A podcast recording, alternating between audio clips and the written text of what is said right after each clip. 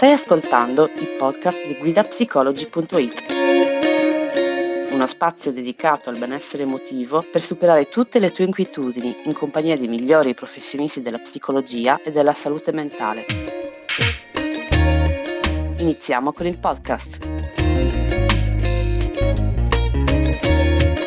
Salve a tutti, mi chiamo Francesca e vi do il benvenuto alla diretta di Guida Psicologi di questa settimana. Anche quest'oggi intervisteremo un professionista del nostro portale e parleremo con lui di attacchi di panico e nel dettaglio di come superarli. Per parlare di questa tematica avremo qui con noi il dottor Alessio Morgan.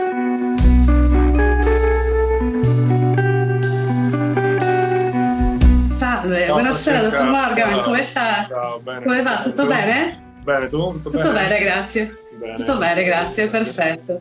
Mi sente? Allora, sì, perfetto, perfetto, si sente benissimo. Bene. Allora, allora, dottor Morgan, come accennavo a uh, coloro che eh, ci, stanno, ci, stanno, già seguendo, oggi parleremo con lei di attacchi di panico e eh, nel dettaglio di come superarli. Prima però di ecco, arrivare al fulcro della diretta, ovvero come superarli, direi, eh, mi piacerebbe un attimo che le introducesse prima di tutto l'argomento. Quindi inizierei col chiederle, attacchi di panico, cosa sono? Allora, partiamo da un presupposto che molto spesso si fa molta confusione su quello che è il panico e quello che, quello che è l'ansia. Attacchi di panico e attacchi d'ansia sono due cose completamente differenti e molto spesso, anzi ancora ad oggi, sempre più, le persone hanno una gran confusione, quindi spesso vengono a studio e dicono ho avuto un attacco di panico, ma in realtà non hanno avuto un attacco di panico, hanno avuto un attacco d'ansia.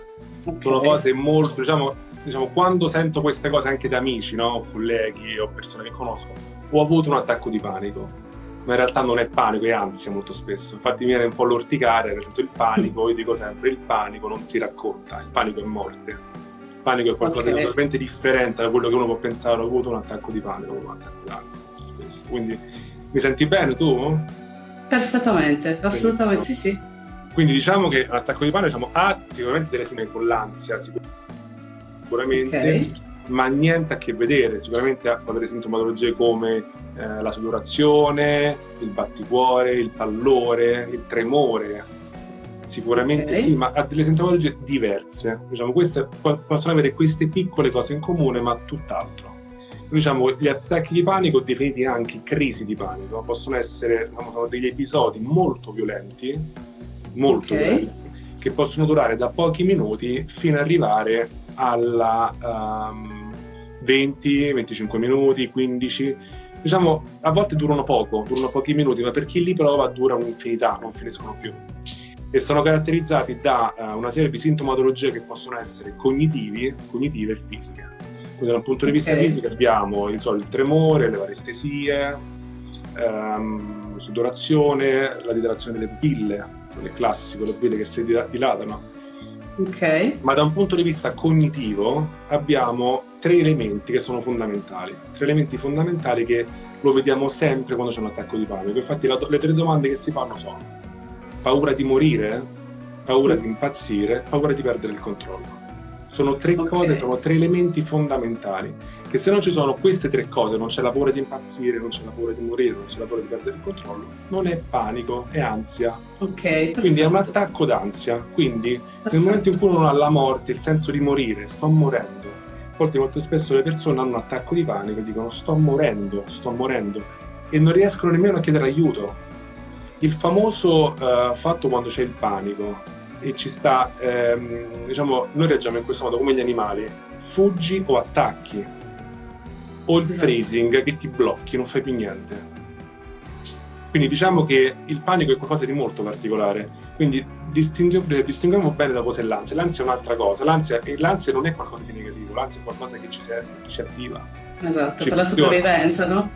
Sì, senza, senza, l'ansia non facciamo niente, senza l'ansia non abbiamo una buona prestazione, non facciamo una buona interrogazione, eh, anche certo. gli sportivi, se non c'è un, un, livello d'ansia, un minimo che ci attiva, poi diciamo, si supera un margine e dopo, dopo si va giù, diciamo, non, la performance non è ottimale, si va giù. Però l'ansia ci deve stare, comunque serve l'ansia, ci aiuta ad attivarci, ci aiuta ad avere buoni risultati, quindi non vediamola sempre come qualcosa di, di negativo fino a certo. dove è funzionale, quindi quello è sicuramente fino a quando è funzionale. Esatto, fino a quando è adattiva, diciamo. Fino a quando è adattiva è una, cosa, è una cosa buona, assolutamente, esatto. Perfetto.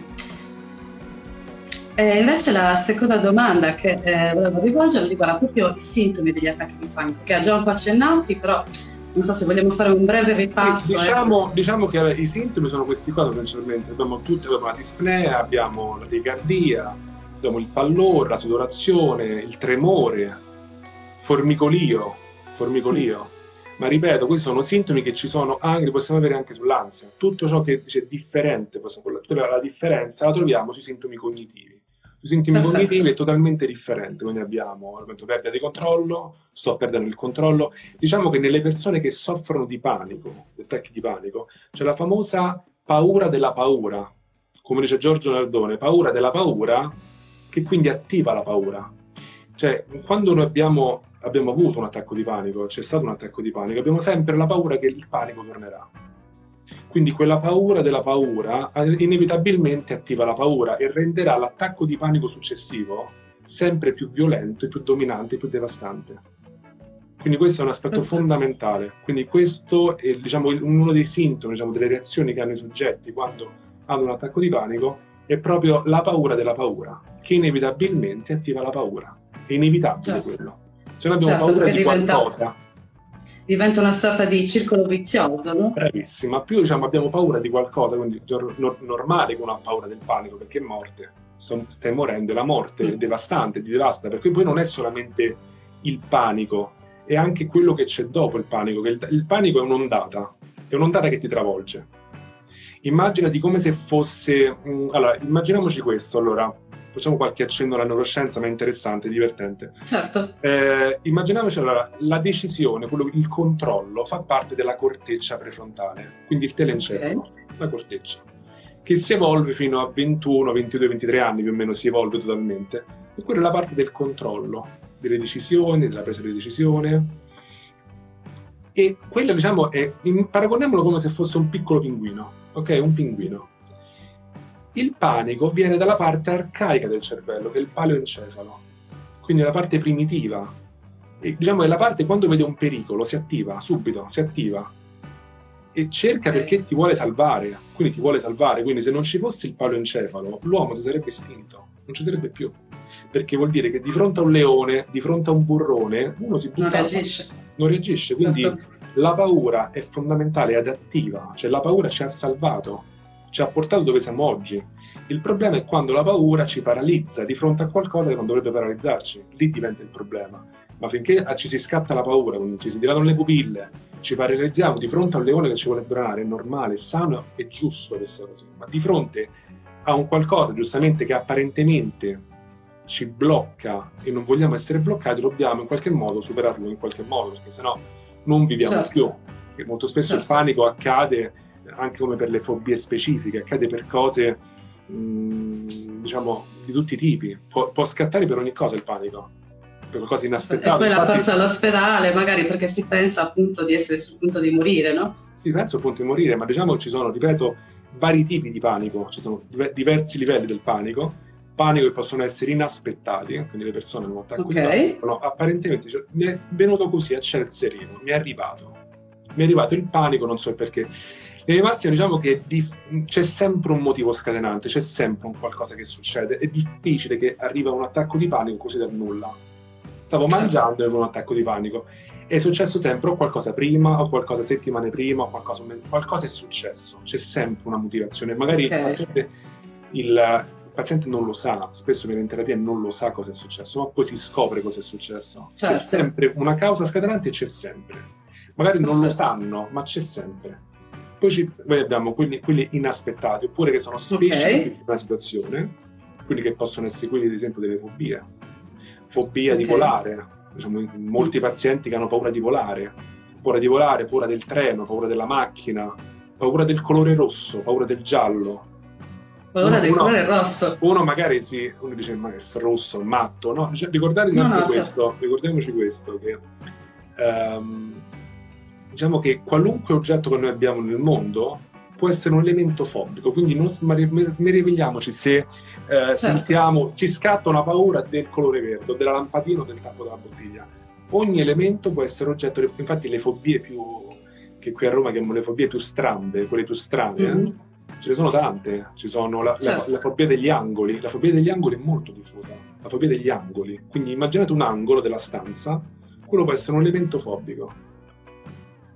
Okay. Questo può essere un ottimo argomento per la, per la nuova diretta. Diciamo. o ad esempio so, i buchi sulle pareti. Ok.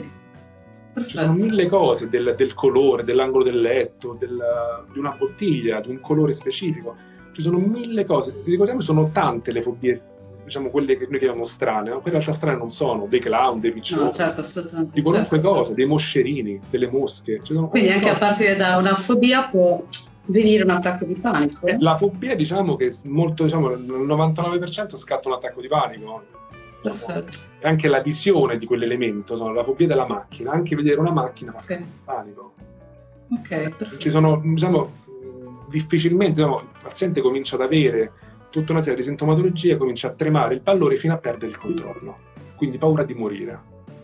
Poi l'errore che si fa sempre, e poi, poi, ne parliamo successivamente, ci sono vari errori che i pazienti mettono in atto, i soggetti mettono in atto quando c'è un attacco di panico. Che l'attacco di panico di per sé non è, ehm, non è qualcosa da ehm, vederlo come qualcosa di terribile, è terribile assolutamente l'attacco di panico. Certo. Ma il problema dell'attacco di panico, dicono sempre, poi ci sono poi varie scuole, vari tipi di scuole di pensiero, come la pensano sul panico. Ma il, il panico prende spazio per dei semplici motivi.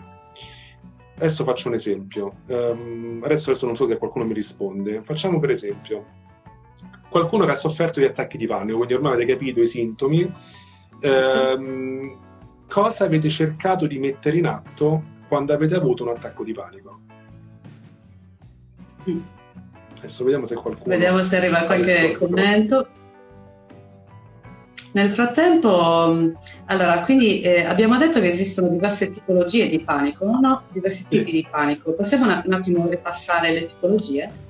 Sì, le teorie sono questi qua, sono dovuti a, eh, possiamo dire, sono, diciamo, abbiamo vari tipi, come abbiamo già detto, tipologie che sono dovuti a situazioni specifiche, inaspettati, Perfetto. quindi quando arrivano che non ce le aspettiamo, ma in realtà c'è un motivo, quindi specifiche che sono dovute a una situazione specifica, come ad esempio il caso delle fobie o il caso... Certo. Uh, principalmente sono le fobie principalmente, diciamo, c'è sempre qualcosa di, eh, qualcosa di scatenante, oppure quelli che sono sensibili a una situazione. Okay. Che vuol dire questo?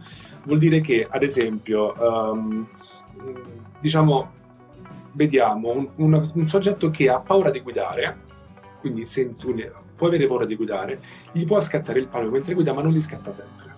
Quindi può essere okay. che guida magari per due ore, guida tranquillamente, dopo due ore magari si ferma a casa, gli scatta il panico a casa o magari una okay. persona che sta venendo a casa, diciamo una, una persona particolarmente ossessiva magari, paura delle malattie, e vede un programma sulle malattie, finisce il programma delle malattie, comincia a toccarsi, a sentirsi, fino a perdere il controllo e avere un attacco di panico. Quindi diciamo, dove in parte c'entra la situazione, dove in parte okay.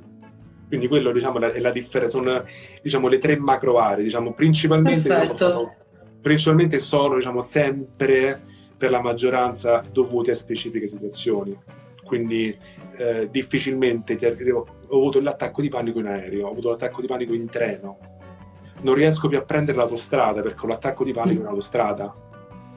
Quindi sono sempre, diciamo, non riesco più a entrare in galleria. Ma la maggior parte dei pazienti che mi arrivano è perché sanno esattamente in quale cosa, situazione cosa, cosa lo scatena esattamente. Ora diciamo anche per noi che siamo strategici, diciamo, ci arriva sempre un, una domanda specifica, cioè sempre con un, non riesco più a prendere l'ascensore, o l'attacco di panico in ascensore, o l'attacco di panico in aereo, non riesco più a guidare, sono, arrivano che già lo sanno. Poi ovviamente si va a indagare, si va a indagare se ci sono altre cose, se c'è qualcos'altro. Poi in di massimo, diciamo, sono sempre più dovute a situazioni specifiche, diciamo, diciamo questo. Sì. Certo. E quali sono invece le, le, strategie che utilizzano normalmente le persone per controllare gli attacchi di panico, ma che poi si, si rivelano essere fallimentari?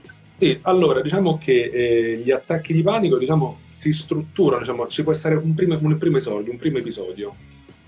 Poi bisogna vedere se sono episodi, sono ricorrenti o un caso diciamo, certo. che si presenta solamente in specifiche situazioni, quindi uno lo può aspettare o in atteso, ad esempio. Certo. Ehm, vediamo come le, le strategie diciamo, che vengono più utilizzate, come abbiamo detto prima, innanzitutto il primo è il controllo. Quindi più cerco di tenere il controllo, più perdo il controllo, è inevitabile. Più cerco okay. di tenere il controllo, magari la, cominciamo a sentire la, la sintomatologia fisica, eh, lo sdoppiamento, il senso di depersonalizzazione, cerchiamo di controllarlo, più cerchiamo di controllarlo, più perdiamo il controllo. Eh già, più certo. perdiamo il controllo e più l'attacco di panico sarà devastante. Quindi più lo controlliamo, più perdiamo il controllo. Quindi la prima cosa da eliminare, okay. che mi rendo conto non è, non è semplice, quando vengono in terapia vediamo quello che noi definiamo le tentate soluzioni. Secondo l'approccio strategico ci sono le tentate soluzioni, ossia tutte quelle tentate soluzioni che il soggetto ha messo in atto per cercare di risolvere il panico da solo. Perché vengono sempre in terapia dopo che hanno provato tutte le cose possibili e hanno visto che hanno semplicemente peggiorato negli anni. Adesso ti dico esatto. perché, adesso ti racconto perché. Quindi sono il controllo, il controllo fa questo, okay. fa questo effetto, il controllo fa perdere il controllo. Quindi se noi cerchiamo di tenere il controllo, ricordiamoci sempre che qualunque controllo vogliamo avere, perderemo il controllo. Esempio le persone che soffrono, diciamo, sono, diciamo hanno un pensiero ossessivo uh, verso il proprio corpo, le malattie, la paura di ammalarsi, si fanno un check-up dopo due giorni, tre giorni, poi dipende, 5, 7, ricominciano, devo fare un altro check-up ecografie, radio, radiografie, TAC, risonanze. Quindi il cercare di tenere il controllo fa perdere il controllo, questo è inevitabile. Un altro, un'altra tentata soluzione è, il, um, è l'evitamento. Quindi questo cosa vuol dire? Che le persone evitano. Quindi se io so che ho avuto un attacco di panico in aereo o in treno, io non prendo, più, non prendo più il treno, non lo prendo più Ok, poi comincio a sentirmi un po' strano magari dentro una galleria, che non vado più in galleria, e piano piano dilaga. Quindi evito oggi, evito domani, piano piano ti sei creato una bella trappola, una bella gabbia dentro di te e nemmeno te ne sei accorto. Sì. E ci caschi dentro così bene perché non sai nemmeno tu di averle create. Le famose psicotrappole, infatti vi consiglio questo libro di Giorgio Nardone, si chiama Psicotrappole. Ok. Psicotrappole che noi ci costruiamo queste psicotrappole e ci caschiamo bene dentro, ma benissimo, perché le abbiamo posizionate così bene, ma non lo sappiamo di averle messe, non lo sappiamo, e ci caschiamo dentro. Questo è il problema. Certo. L'altro è il parlarne, questa è l'altra arma, ah. diciamo, quindi tenere il controllo fa perdere il controllo, evitare, quindi evito, evito oggi, evito domani, diventa sempre più grande. L'altro è il parlarne il famoso okay. parlare di un problema. Quante volte le persone parlano di un problema? Ho avuto il panico e cominciano a parlarne. Ne parlano con gli amici, con la mamma, con la nonna, con il papà. Più se ne parla, più si parla di panico, più il panico diventa grande. Più noi parliamo di un problema, più il problema diventa grande. Dovete pensare come se fosse un fertilizzante. Quindi se noi parliamo di un problema, dimostriamo che il problema esiste e lo facciamo diventare sempre più grande, sempre più presente, come se fosse un fertilizzante su una pianta che di notte cresce. Lo facciamo crescere, come una macchia d'olio. Okay. Quindi più ne parliamo, più aumenta il panico, più aumenta il problema, più esiste, più è presente, più noi sappiamo, ne siamo consapevoli che esiste. Quindi non bisogna parlarne. Se ne parla, con, un tera- se ne parla con un terapeuta, certo. se ne parla con qualcuno del campo. Non bisogna certo. parlarne, questo è uno dei consigli, non parlatene se ne parlate, okay. anche uno pensava, per esempio, facciamo un, un, piccolo confronto, quando ad esempio le ragazze o i ragazzi si lasciano con una ragazza esempio, e cominciano a parlarne con gli amici, con le amiche, magari lì per lì stanno meglio, lì per lì, ma dopo stanno peggio, perché parlare di un problema lo aumenta, lo fa diventare più concreto, più reale, esiste. Quindi il famoso detto parliamone, no, non, va, non se ne parla Ok, perfetto. Meglio parlarne con un professionista, appunto. Meglio sì, non parlarne. E la, certo. il quarto punto è la richiesta d'aiuto. Si va sempre ah, a richiedere okay. aiuto, quindi chiedo aiuto, chiedo aiuto di qua, chiedo aiuto di là. Quindi, so, una donna vive con un marito, un marito con... Cioè, dipende poi chi ce l'ha, insomma, se è il, il certo. compagno o la compagna, si comincia a chiedere aiuto. Quindi quando chiediamo aiuto, mandiamo avanti, mandiamo due messaggi Il primo, chiedo aiuto perché non sono in grado, ma l'altro messaggio che noi mandiamo è più subdolo, ossia l'altro cosa pensa? Ti aiuto perché so che tu da sola non sei capace, ma ti aiuto perché ti voglio bene. Questo automaticamente ti, spro- ti sei fatto automaticamente intorno tutta una serie di psicotrappole, le famose psicotrappole, e non ti muovi più. Perché l'autostima certo. ti crolla, l'autostima ti crolla in quel caso, perché tu sai perfettamente certo. che non puoi, devi per forza chiedere aiuto. Mm, se ne parli, quindi ne parli con chiunque, eviti, ti sei fatto una gabbia intorno, non ti muovi più. No, lì non ci posso andare perché lì mi viene il panico. Chiami la nonna, chiami la mamma, chiami l'amico, ho avuto un attacco di panico. Cominci a chiedere aiuto, vammi a fare la spesa perché lì ho il panico, non esci più di casa. È chiuso, è finita. Queste sono le strategie fallimentari che ognuno... Sono le, sono le, più comuni, diciamo, chi certo. ha avuto un attacco di panico, diciamo, mette in atto sempre queste. È difficile che non troviamo questi quattro punti, è molto difficile prima prova a controllarlo, poi vede che non riesce, si devasta perché appena lo controlli perdi il controllo, chiede aiuto, ne parli, finito. L'attacco di panico si è strutturato, cioè non è tanto il problema l'attacco di panico, l'attacco di panico, ok, va bene, si può superare perché l'attacco di panico è come se fosse un'onda, è un'ondata. Okay. Che travolge totalmente. Con la terapia, cosa, con, la, con l'approccio strategico cosa succede? Si impara a saltare si impara a saltare ecco, infatti questa è, è, l'ultima domanda che volevo rivolgerle prima di passare alle domande degli utenti, ovvero come interviene ehm, lo psicologo strategico, quindi come superare gli attacchi di panico. Allora, ripeto, allora, ok, va bene, allora eh, facciamo un passetto indietro, diciamo che eh, quando si, si, parla di panico, si attacchi di panico, ci sono vari modi per affrontare gli attacchi, ci sono, ci sono varie scuole di pensiero, ce sono tante Certo. se vediamo eh, gli psicanalitici pensavano, pensano ancora ad oggi, il loro pensiero è eh, ehm, andare a scavare, scaviamo, scavare. E si utilizzasse una frase di Paul Vaslavi che diceva guardarsi dentro rende ciechi. Cosa vuol dire questo? Non è detto che se noi scaviamo, troviamo, troviamo la causa, ma non è detto che dopo stiamo meglio. Capace che stiamo peggio probabilmente una persona soffre di attacchi di panico per motivi X, poi scopre il motivo dopo 5-6 anni che sta in analisi, ma non è detto che dopo risolve il panico. Io scopro il motivo per cui soffro di attacchi di panico. Il panico passa? A me mi arrivano molti in terapia, ho fatto terapia tanti anni, ho scoperto il motivo, ma ce l'ho ancora. Non è che se noi veniamo a conoscenza del motivo ci passa. La mente, sai che c'è Francesca, la mente non è logica, non è che 2 più 2 fa 4 per la mente. La matematica, la fisica, la, la, chimica in parte funziona così, ma la mente non funziona così. Se io adesso ti dico non avere paura di qualcosa che hai paura, non è che tu smetti di avere paura, certo. tu continui ad avere paura. I famosi pensieri intrusivi che arrivano, perché ci stanno i pensieri intrusivi? I famosi pensieri ossessivi, dubbi patologici che arrivano, si ritornano sì. in testa, perché ci sono? Uno che fa, arriva il pensiero e uno gli risponde rispondendogli alla logica. Io rispondo al pensiero, la logica. Più rispondo certo. al pensiero, più si innesca il pensiero ridonda e non ti lascia più, perché se tu hai una domanda stupida, ok, gli rispondi, automaticamente la domanda diventa intelligente. Sì. E se la domanda diventa intelligente vuol dire che bisogna rispondergli, allora dobbiamo continuare a rispondere. E i pensieri cominciano ad arrivare, i dubbi, i famosi dubbi patologici i pensieri esatto. intrusivi, che noi più rispondiamo e più siamo schiavi di questi pensieri. Quindi diciamo che ci sono, adesso mi sono un attimo staccato diciamo, da quello che mi hai chiesto, perdonami. No, eh, no, è talmente vasto l'argomento che uno sono mille strade. esatto.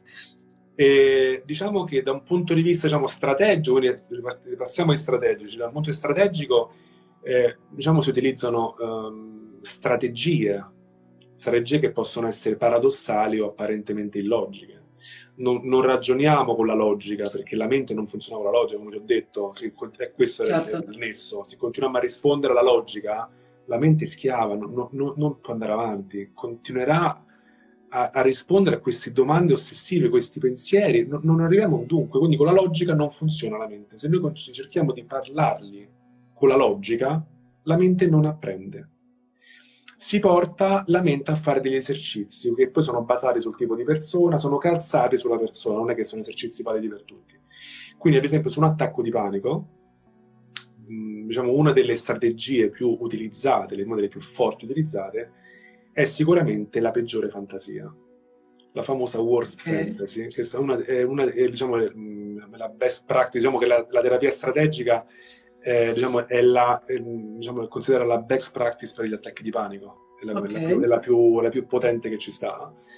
E la Worst Fantasy lavora, eh, si porta il paziente a, diciamo, ci focalizziamo su uno stra- un antico stratagemma, ossia spegnere la, il fuoco aggiungendo la legna, aggiungere legna per spegnere il fuoco. Quindi cosa vuol dire okay. questo? Si porta il paziente, ovviamente non sono compiti che si possono fare così, vanno, fa- insomma, vanno certo. fatti su un percorso. Porto un esempio, si porta il paziente a stare dentro chiuso in una stanza 30 minuti alla ricerca delle peggiori fantasie alla ricerca delle peggiori fantasie, quindi deve cercare di immedesimarsi, stare, deve cercare di stare male in quei 30 minuti, cercare di immaginarsi i peggiori scenari, deve cercare di stare male alle cose più macabre, irrealistiche okay. che gli possono accadere, ad esempio sulla paura del treno. Deve cercare okay. di stare male in quei 30 minuti, deve cercare di stare male in quei 30 minuti. Quindi questo si basa sullo stesso principio, quindi non cercare di stare male un po', cercare di stare male tanto, tanto, tantissimo. Okay se stiamo male tanto, se cerchiamo di stare male, la paura collassa, perché la paura si basa su questo modo. Se noi aggiungiamo tanta legna sul fuoco, che succede? Tanta, tanta legna. Lo spegniamo.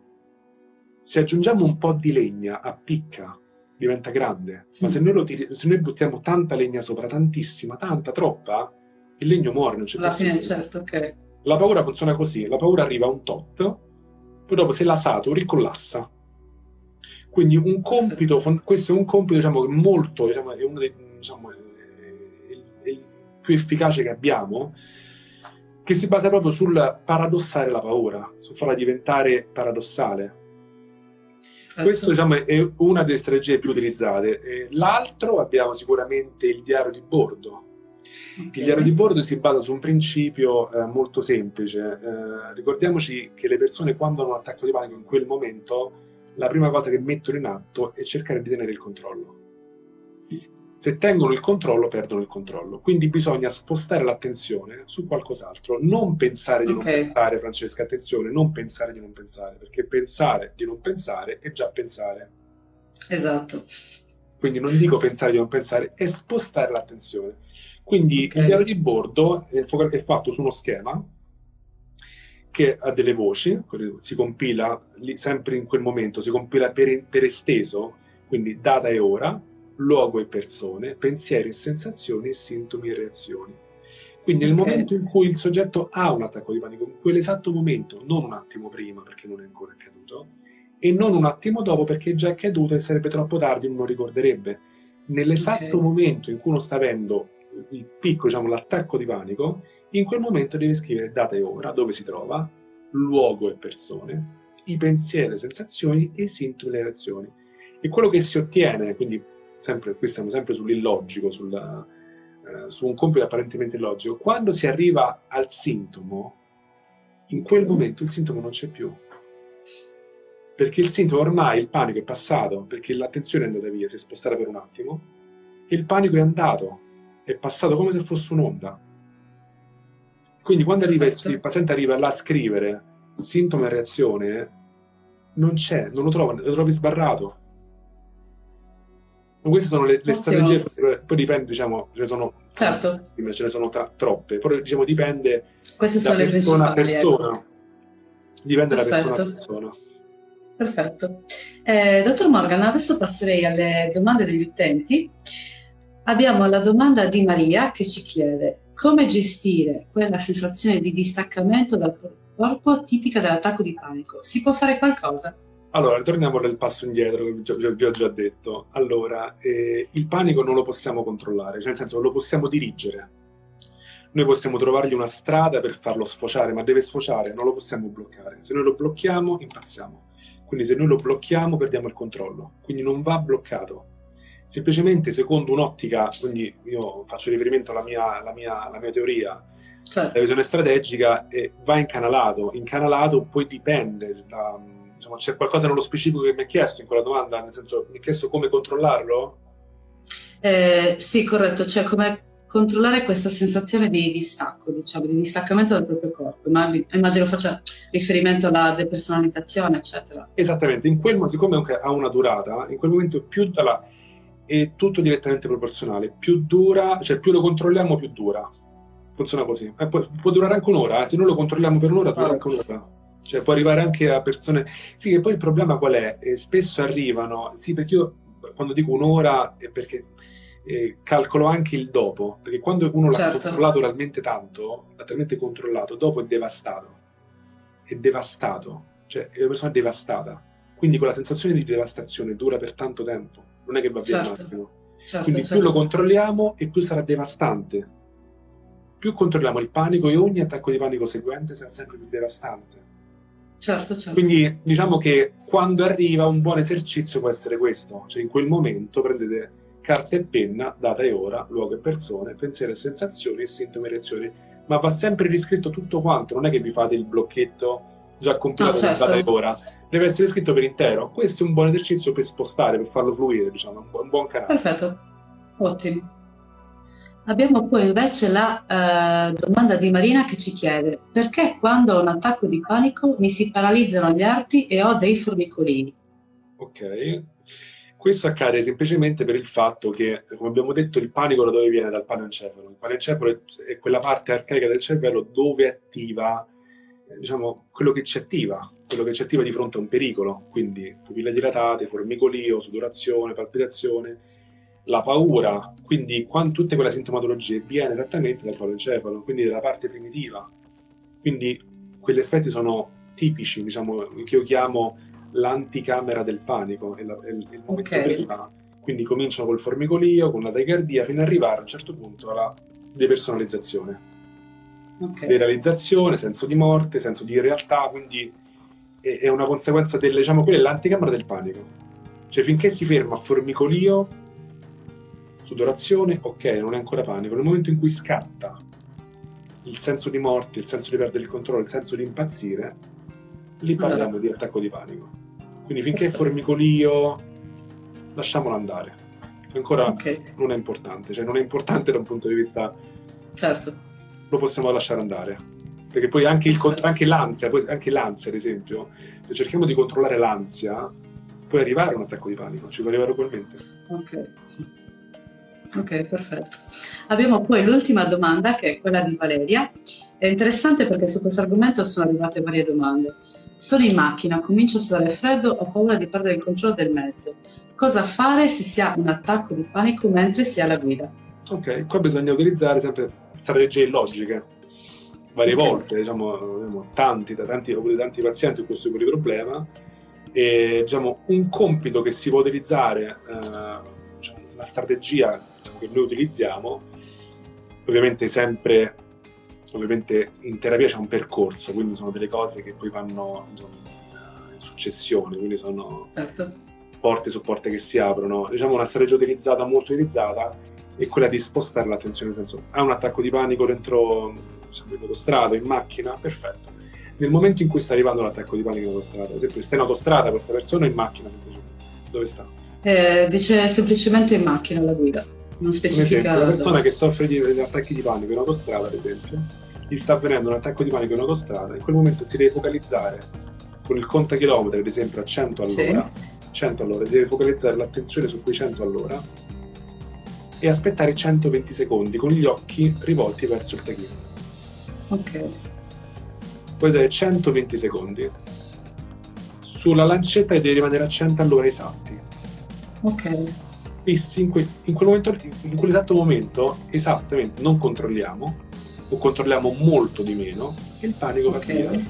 Arriva, ma arriva molto meno violento. Cioè il panico è devastante in base a quanto lo controlliamo se non lo controlliamo, e non parlo di essere una bandiera al vento, attenzione, con una bandiera al certo. vento comunque ti buttano giù. Controllarlo, certo. parliamo, dirigergli la strada dove farlo andare via. Come mandarlo via? Quello certo. è importante, come mandarlo via. Quindi in questo modo ci focalizziamo sul conta chilometri 100 all'ora, 120 secondi e lo lasciamo andare via. E cronometriamo 120 secondi. Perfetto. Va benissimo. Va benissimo, direi che siamo giunti al termine della diretta di oggi. Dottor Morgan, è stato un piacere. C'è qualcos'altro che vuole aggiungere o secondo me abbiamo spaziato sì, no, abbastanza. e... già, già, ci siamo, già ci siamo, siamo andati per le lunghe, io poi cerco di essere sempre eh, pragmatico, con poche parole, ma poi è un argomento talmente vasto che... No, assolutamente. Eh, potremmo parlarne per giorni, quindi... Esatto, esatto. Va bene, allora la ringrazio, è stato un piacere. Voi, grazie a voi. Grazie mille, ciao. Ciao, arrivederci, buona serata. Ciao, ciao.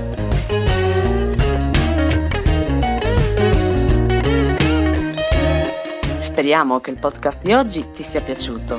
Ricorda che tutti questi temi sono disponibili sul nostro portale web guidapsicology.it. Inoltre puoi vedere il video completo sull'Instagram TV di Guida Psicology. Al prossimo podcast!